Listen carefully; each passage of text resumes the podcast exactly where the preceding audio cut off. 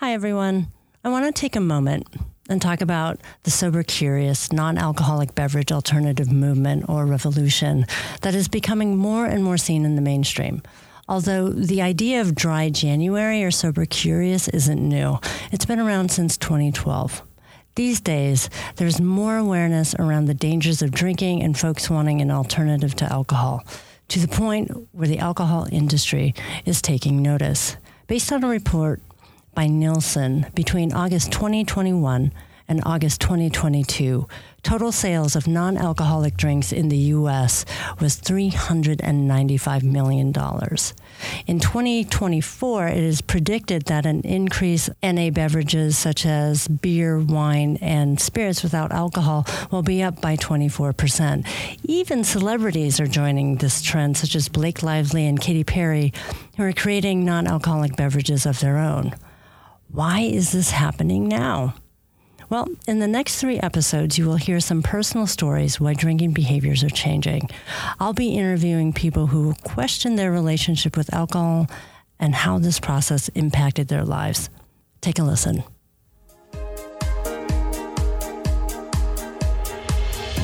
Welcome to Recovery Plus Podcast. Fuck yesterday. Focus on today. I'm your host, Dr. May Lee Hannon. Here, we celebrate and honor people in recovery, one conversation at a time. Let's talk.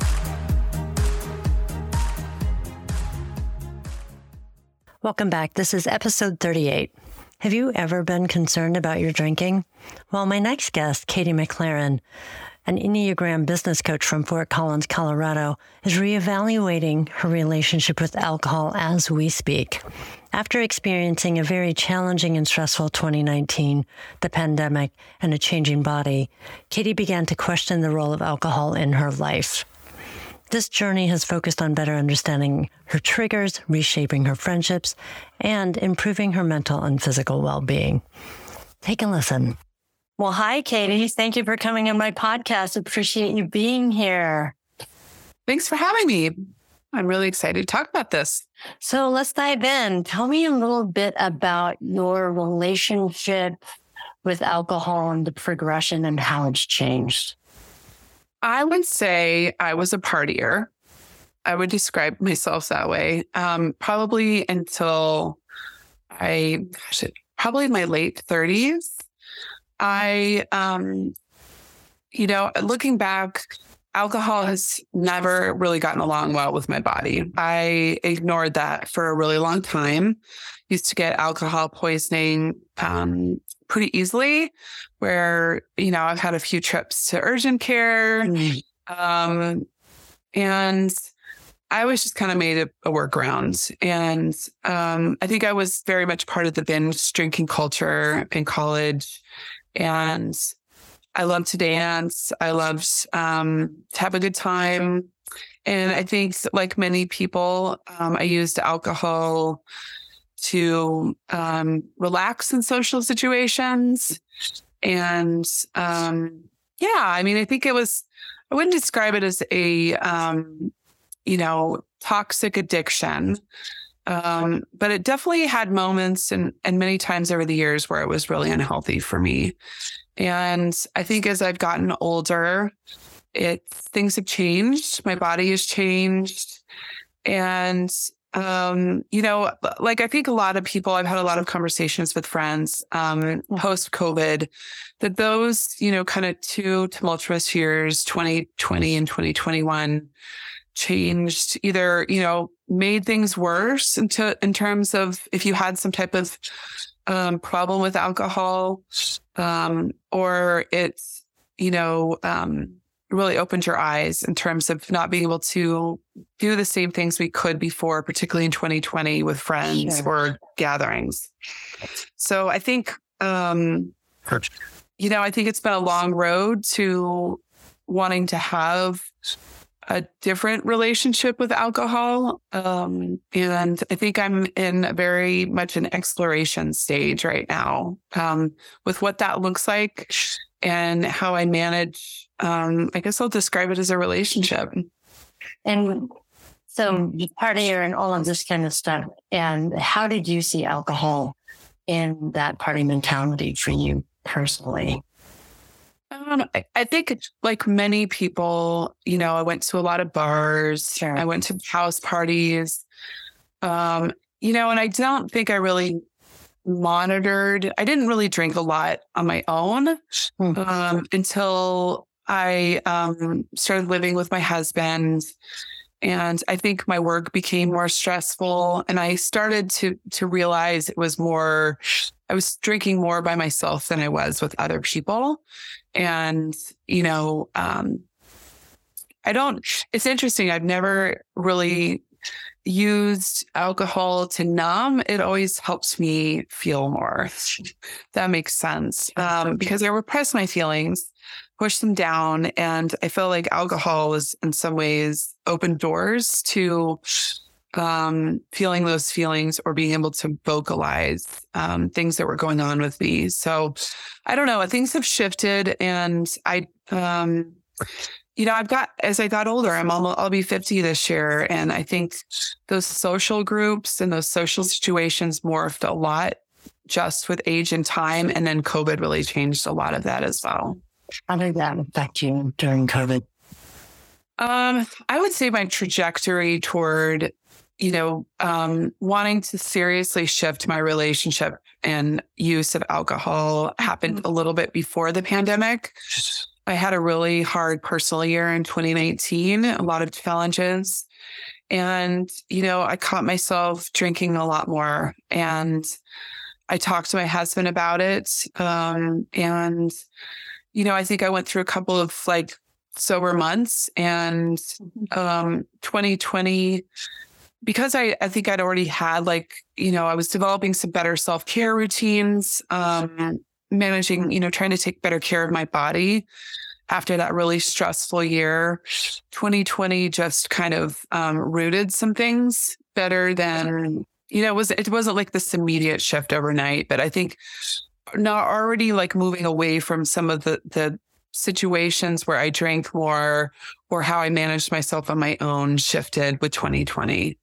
So, and I just had a lot more conversations. People were talking about it. Um, and I think knowing that those like, you know, going out to drink, going to restaurants, happy hours, all of that kind of went away for a while. I think a lot of people, at least in my circle, started to reflect more on how much they were drinking and why.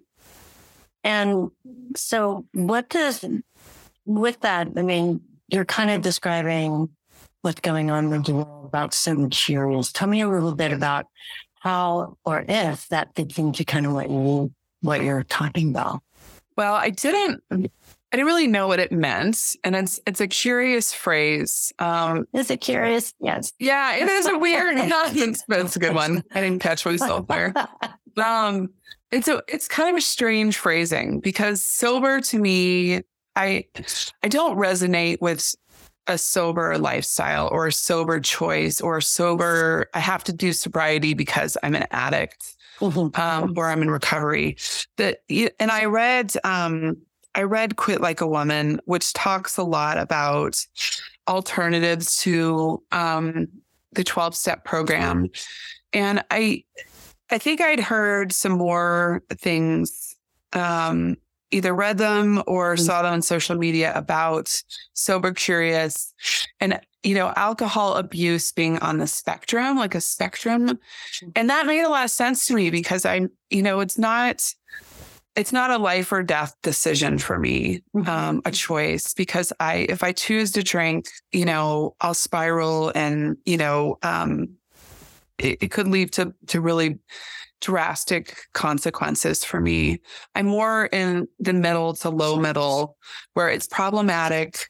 Um, it's not necessarily an addiction. Um, and I think so sobriety is, is just a strange, not, it's not a good fit for me. Mm-hmm. Um, so the word sober kind of like I'm, I'm a little, a little uncomfortable with that, but I like the curious part. Sure a lot because I think what it, it it's more of an openness mm. to shifting without judgment, without shame, without um, some of the like res- you know vast restrictions that are necessary and really important for people that are um, in recovery.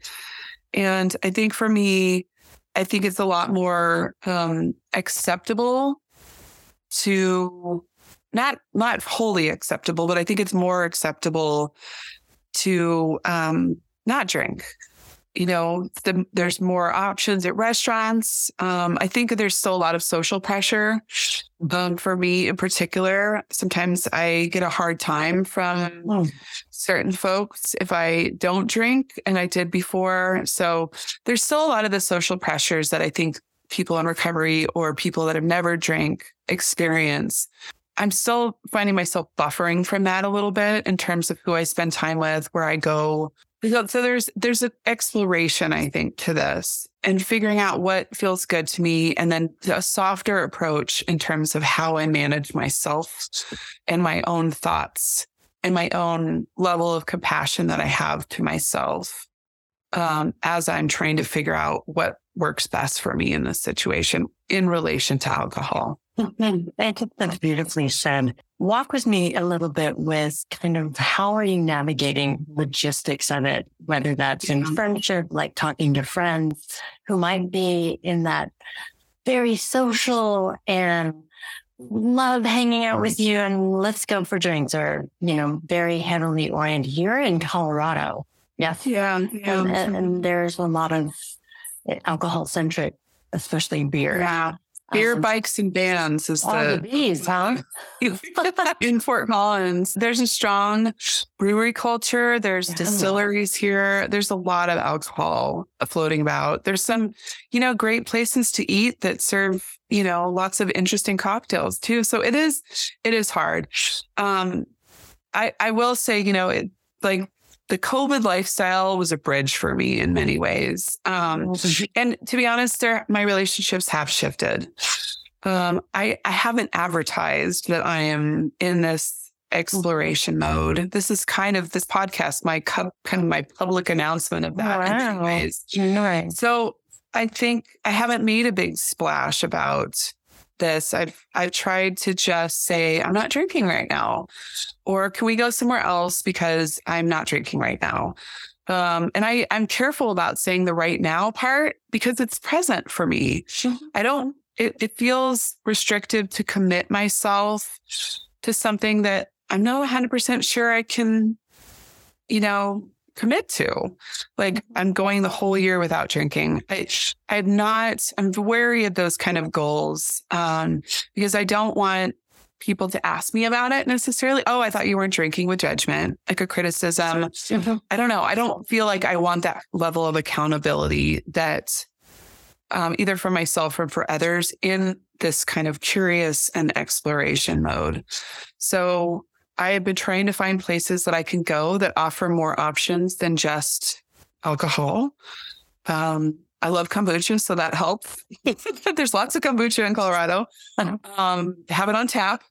Um, you know, there's, you know, one of my favorite pubs doesn't have mocktails. So I just wrote them a comment on their, they had a survey and I, I filled out a survey online. I said, I think you might want to consider offering more non-alcoholic options so I can come here with my family and still enjoy your great appetizers.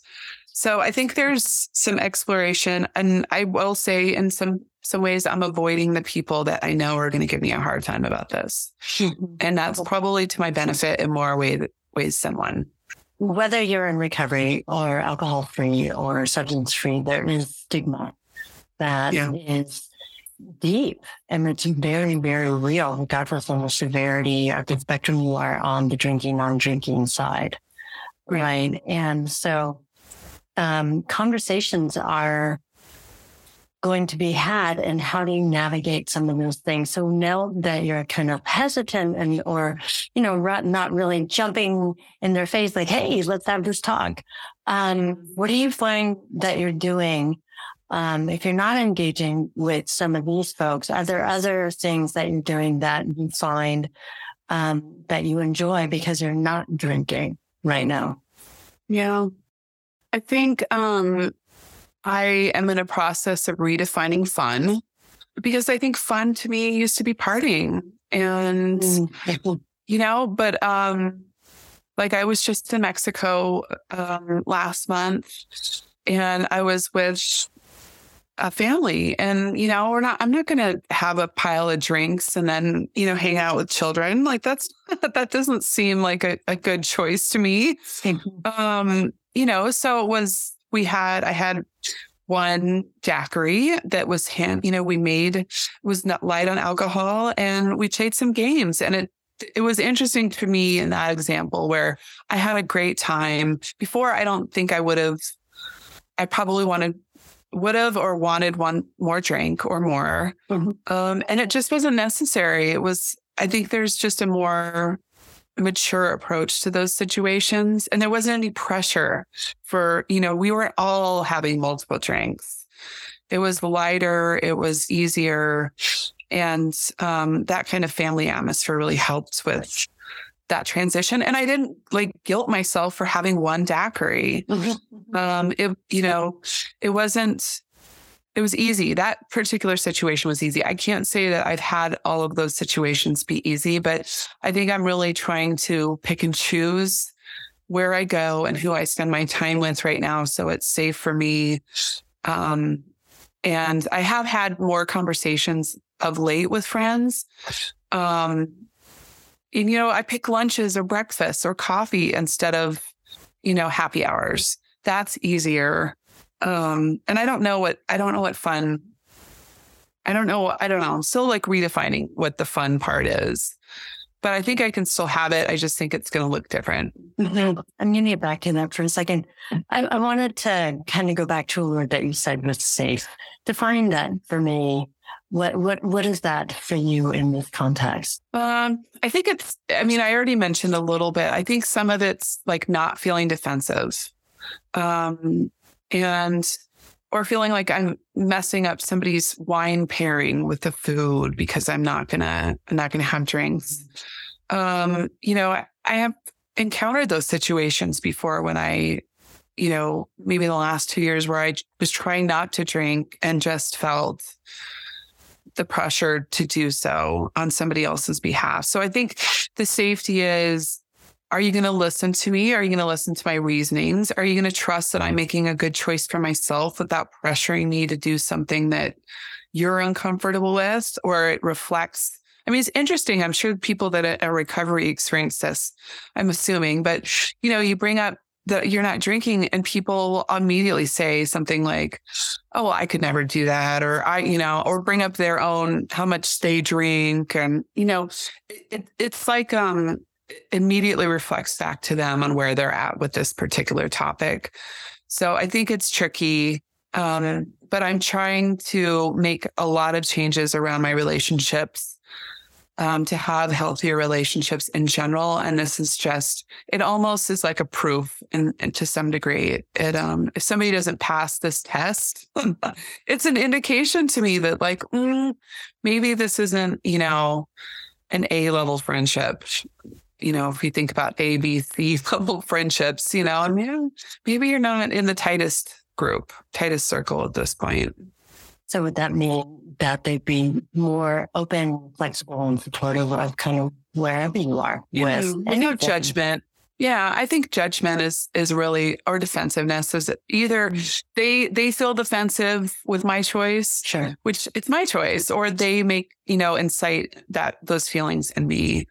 Um, so it's a lot of it just how people react to it. Mm-hmm let's get back to fun because you get to explore and reimagine what could be. And I think your story, what you're sharing, Katy, is I'm going to resonate to a lot of people who are on that spectrum, right? It's not addiction or in recovery. It's there's so many other places and, and we are now moving in a place and time where people kind of reevaluate that relationship. I think COVID, to your point, really spotlight like a lot of stuff, whether it was mental health, whether it was addiction. Um, a lot of people suffered during that time on so many levels, regardless yeah. of what spec they land in the spectrum. So with that, I'm just curious about when you were younger, like I think about childhood, I will ask some clients that we coach and probably done this too. Some of your clients, like, as a kid, what did you find exciting? or what did you find energizing? Um, and I just spoke to someone about something similar about like play and fun. And they mentioned, you know, they had to, or they continue to look back at what did they enjoy as a child um, and see if some of that can be reimagined. Because, like you're talking about, there's so much ritual and doing fun things as a, an adult, whether it's a club, whether it's a bar, whether it's a comedy club, whether it's, you know, brunch with tons of mimosas and shit like this. Um, but, you know, I, I'm just curious about, you know, when you are in this process of reimagining fun, what kind of things come up for you? What's that process look like or looking like for now? I like, I mean, I really like the look back at childhood approach. I hadn't really thought about it that way because we weren't going to clubs as 10 year olds. well, well I mean, so, I, maybe most of us weren't anyway. Um, sure. I think, but we, you could dance as a 10 year old. You could be, you know, any kind of dancer that you wanted to be, and you didn't need formal training or anything, right? Um, it didn't matter how good of a dancer you were when you were 10. Um, no, I really like the, like, kind of taking the childlike approach to it. I I think what I'm coming to is it's really for me um, much more about quality mm-hmm. with others. Um, I do really enjoy one-on-one exchanges with folks. Um, but even in my social groups, I want to be around people I trust. Like I think there are many people I've been around over the course of my life that I wanted to trust or I thought I could trust, but weren't trustworthy in a lot of different ways. And I think, you know, having more meaningful and um, trustworthy relationships allows you to do, you know, you can have fun in different ways. It doesn't have to be, you know, um, some type of alcoholic alteration to your personality. So you're more comfortable.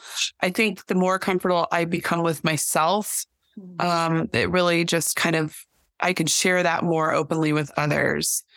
So, you know, I think if I look back to that example I gave in Mexico, that was a group of people I trust. You know, it's mm-hmm. not like we all like everything about each other in that environment, but we were played, you know, I think we played Oh No. It was awesome. We had so much fun.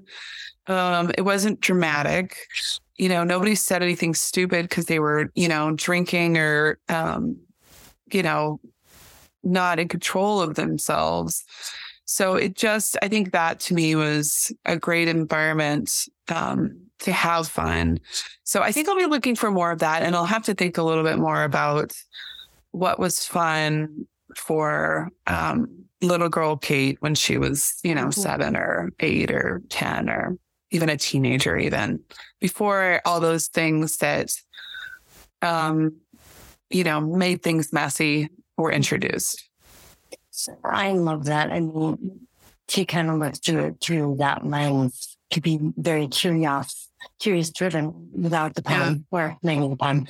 Um, but you know, so from there, um, you also chose to be not drinking or alcohol free for other reasons too. What some of the what kind of benefits are you experiencing now physically or even emotionally from this choice? I I think for me, the primary driver um, has been my health. I um, like I said earlier, my body's never really liked alcohol. I had a very strong sensitivity to it. It's as I've gotten older, it's just become worse that way. So I think for me, um, my body has been telling me this is um, a no, you know, kind of a no go situation for a while. Yeah. And I'm really starting to like it's becoming enough of problematic where I don't feel good mm-hmm. almost sometimes instantaneously. Um, and I just, it, the, the regret, sense of regret over the physical aspects of it is much stronger than it has or ha- ever has been. So to me, the, the health benefits are mm-hmm. really primary. I think um, once I've gotten through that kind of inclination to want to have a drink or use drink as maybe a coping mechanism, if I've had a hard day, like I've kind of gotten through that hump, um, which to me is was the thing that I kind of struggled with before. Like, oh, I had a really stressful day. I want to, I want to have a drink. Um, you know, with all the XX excuses behind it. Um, so I think it's probably, you know, it's better for my mental health. And I know that I'm stronger. Like I don't necessarily need it. It's not helpful the way that I thought it was for so many years. Um, you know, as a way of coping with stress. Like that's just kind of crap. Like I've really learned other skills or other tools. Um, and I, it's just not worth it to me anymore. I think, um, you know, this is all kind of woven together, but, uh, you know, I have better relationships. I'm hanging out with people that are healthier and more self aware and, you know, don't shame me or, um, you know, try to talk me into something I, I'm pretty sure I don't want to do. So please trust me on that. Um, so I think that that's, you know, a really healthy benefit as well. Um, you know, obviously I save money. I'm not going to the liquor store and, right. you know, dropping cash on booze and, and whatnot. Um, your restaurant bill is lower. So I'm cheap mm-hmm. date now, you know, for my husband. Um, yeah. And I, you know, I think it's helped when I think about my relationship with my husband, who's the person I live with and I'm closest to in many ways. I think it's helped that. I don't, um, I'm not as moody, I think. I don't lose my shit. And, you know, um, emotionally, if we're having an argument and I've had a couple drinks in me. So, you know, I think my self management is just much more improved. And I, I would hope, I haven't asked him, but I would hope that that would be something he would be benefiting from as well in terms of how I show up on a day to day basis in our relationship. Thanks for being lovely said. I mean, so many things can are shifting to you as you describe that um, that are going well. So practically, and as a coach, people are asking you for how to do certain things or what insights could be helpful for steps. Um, what what things actually help you get through some of the rough stuff where a drink normally would have played like a relaxing role for you? Like what really has helped you go, I'm not drinking today. I'm not drinking yeah. tomorrow. Um, sounds great, but we know that's not easy. Yeah, it isn't. It really isn't easy. I think it's a multi pronged approach. I don't think it's, at least for me, it's not just been one thing that has allowed me to consistently apply kind of no or less drinking policy. I think I um and I'm not recreating any wheel. I had heard um I heard Glennon Doyle on a pod her podcast once say that she just asked herself, is it really a drink or is it maybe my body just is thirsty for water? So I go drink a water, glass of water first. And I think many of us are really out of can be or really are really out of touch with what our body needs and what it mm, um, could use in moments of stress. Maybe a deep breath. I think moment to moment, you can get through these situations by, you know, simply kind of driving or grounding back into your body. So I do do that. And sometimes I just try to wait it out. Like if I feel a pain when I'm, you know, I, have been under some stress lately. If I really feel a really strong inclination, just like, oh, just wish, you know, mm-hmm. um, I just try to wait it out. Like maybe just give myself, okay, see if you still want it in 10 minutes. And oftentimes I'll, it'll just go away. Like it just needed that attention and, you know, just pausing, which I know is not easy, but I do have some questions that I ask myself. What is that really what I need right now? Would it help me? Um, cause sometimes I, I will say, um, when I've, um, you know, chosen to drink under stress. And I, I will say, you know, like in the last few months, I've done that. I, I, all those reasons I didn't want to drink went out the window. And then it was like, I had to deal with the consequences, right? Mm-hmm. I had to feel it in my body. I had to remember why I didn't want to do it mm-hmm. because sometimes it is it is a forgetting game and you're you're doing it on purpose. So I think developing some important whys are really critical. Um, and then whatever you can do to pause, I think can be really helpful. Distract yourself somehow Um, it, maybe it's a glass of water. Maybe it's, you know, go for a walk around the block or something. Um, that those, you know, I don't have like a vast skills, you know, tool toolbox in this for this particular challenge, but I think anything you can do to to kind of um wait it out and, you know, see what happens. See if you still want that choice after asking yourself some questions and pausing. And when you do that, and you have been doing that, what what happens to you?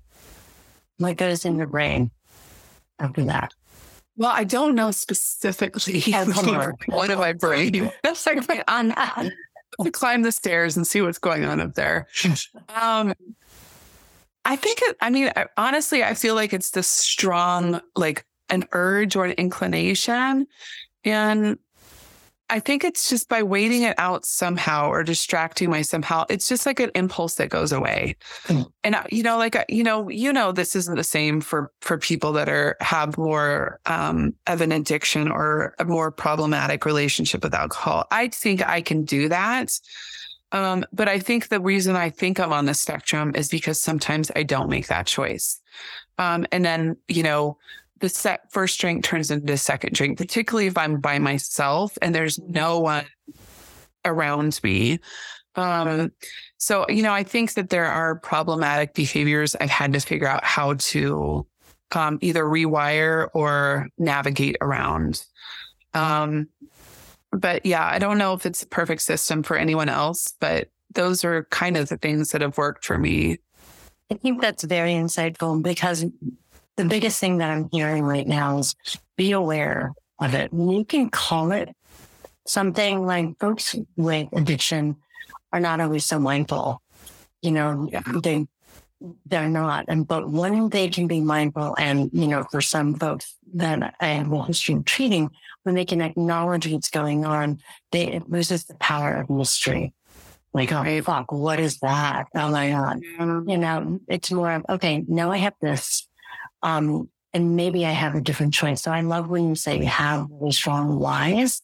Like, yeah, why is this coming up? I may not know that, but do I need this? Is, is it really that important? Yeah. You know, to have happen. But I think having that sensibility and that awareness can take some of that power away. And then you can wait it out. Like breathing is a very big one, right? Mindful breathing or mindfulness um, strategies, stretching sometimes, taking a walk. Yeah.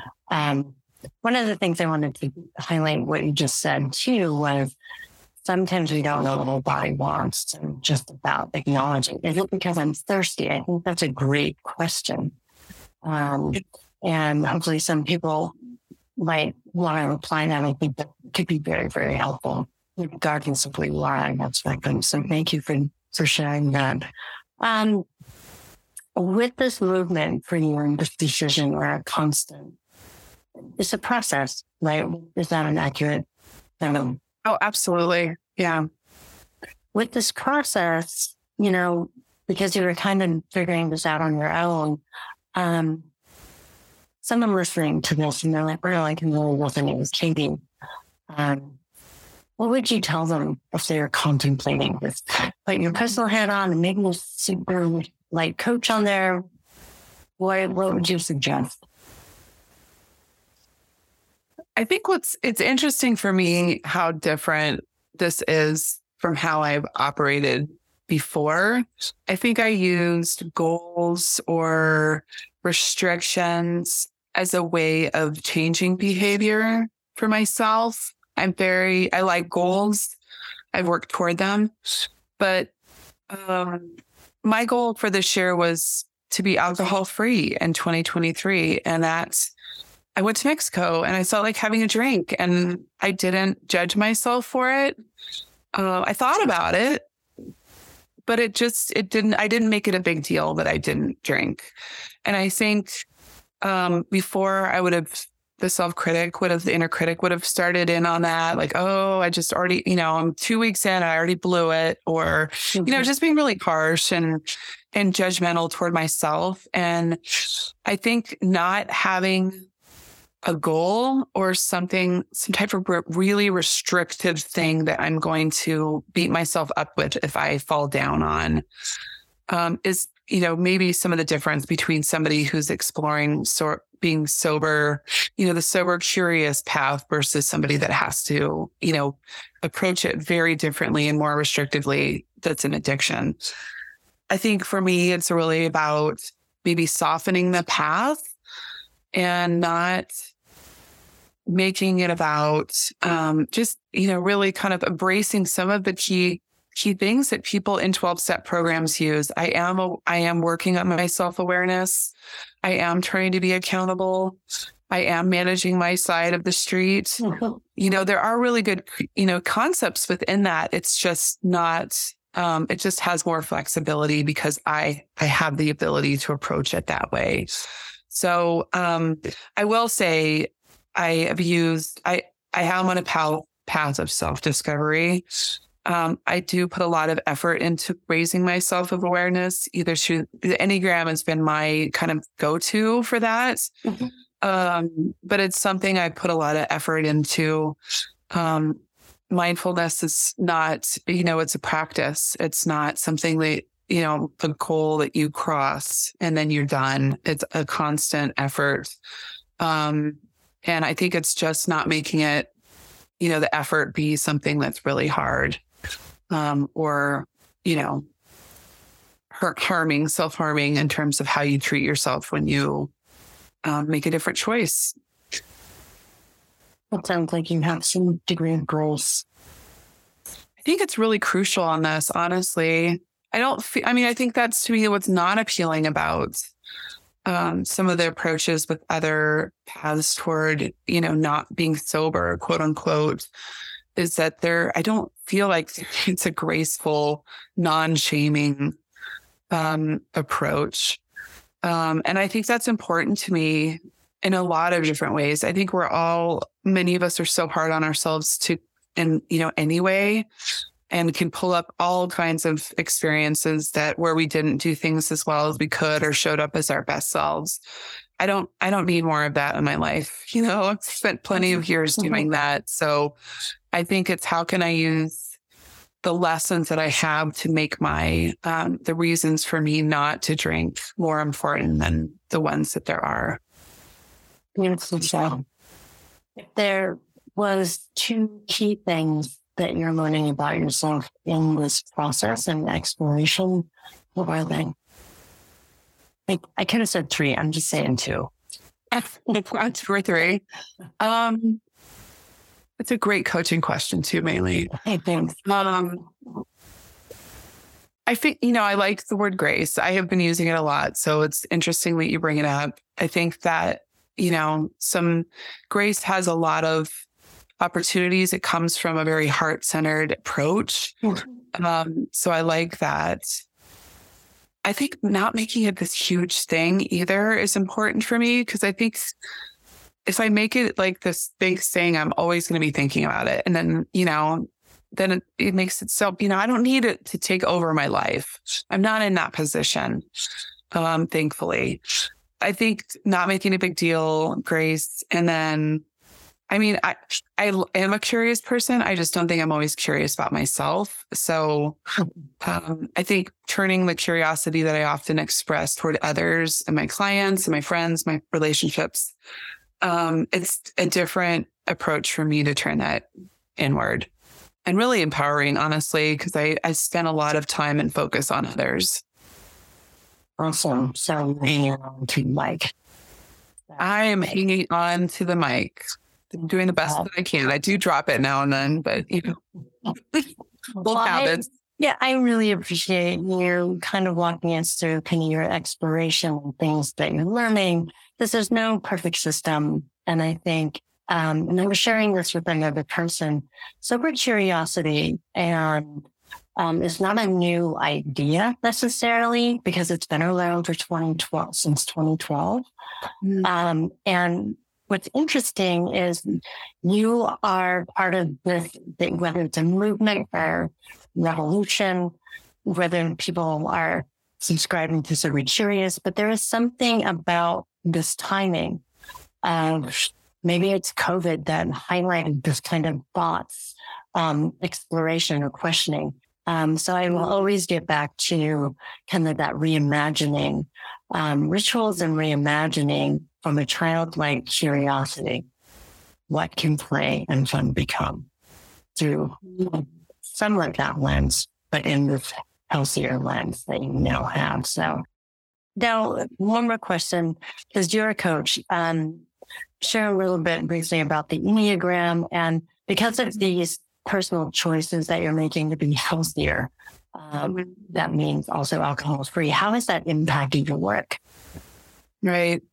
Well, the Enneagram's uh, it's a system of nine types or patterns, and I think what it's done for me is um, help me see what is really driving my um, both my strengths and my challenges. And I think to me, the beautiful gift of the Enneagram is it really can help you look at where your blind spots are mm-hmm. and gives you um, access to different tools um, of your personality to help, you know, manage stress or how you show up when you're really upset um, and what those patterns are. And I think for me, it's been a great tool for self awareness.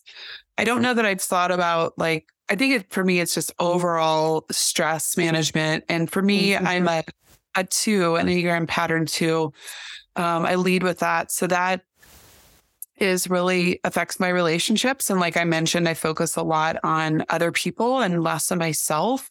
So it it that's part of my work and my journey is really folk, you know, turning that amazing grip, gift of attuning to others and being generous and helping others and turning that toward myself, which I don't, it's much harder for me to do. Mm-hmm. And it's less habit, it's less focus. So for me, the Enneagram has been a beautiful, amazing system for building that self awareness and trying to figure out, okay, I am in stress, knowing and being able to label it has been really helpful to me. And then, then I can deploy different strategies um, to move through that process and really, you know, get to a better place um, intentionally. So I think that that's been the power of that. Um, and, you know, it's it's a privilege and an honor to to walk that path with other people, but it's most important that I start with myself. So that's really how it's shown up for me and because of your healthy choices for at this moment uh, being alcohol free, has that impacted your work? Uh, you know, I I think it anything I can do to add clarity has really been helpful to me. Yeah. Um, but yeah, I, I have more energy. I feel like I've got um i'm not preoccupied i feel like the swings that sometimes alcohol use um, entails or you know those edges have been really kind of um, kind of curved. So i don't feel i'm as moody um, and i think that helps everything including my work. Mm-hmm. um, but i have been really busy in the last couple years and i just don't see how i would be able to do the things that i want to do and show up you know in the ways that i want to show up if i was drinking the way that i used to and if people wanted to talk to you more about it, would you be open to that? I mean, you could just tell me. Nobody needs to know. Absolutely. No, no. Yeah, no, people are welcome to reach out. And how do they do that? Uh, people can email me at katy at insights coaching.com. Um, you can go to my website, which is insights um, coaching.com as well um, yeah, so I'm I'm open to it. I I think it's interesting. I don't really have a lot of people that um I'm sharing, you know, talking to about this, or I don't feel like I've got a community of sober, curious people right now. So I know. Well, interesting podcast, isn't it? I know. Just might. I might. So yeah, invite me to your, you know, group or whatnot. I really want to express my thanks for making it safe and conversational. I think that makes it a lot easier to talk about it. Um, and I, you know, I don't really like holding the mic and talking about myself. So you made it a lot easier to do that. So I appreciate that. Absolutely. Again, the privilege is all mine. Thank you again, Katy, for your time. Thank you. Thank you for listening to Recovery Plus podcast Fuck Yesterday, Focus on Today. I'm your host, Dr. Maylee Hennon, celebrating and honoring people in recovery one conversation at a time.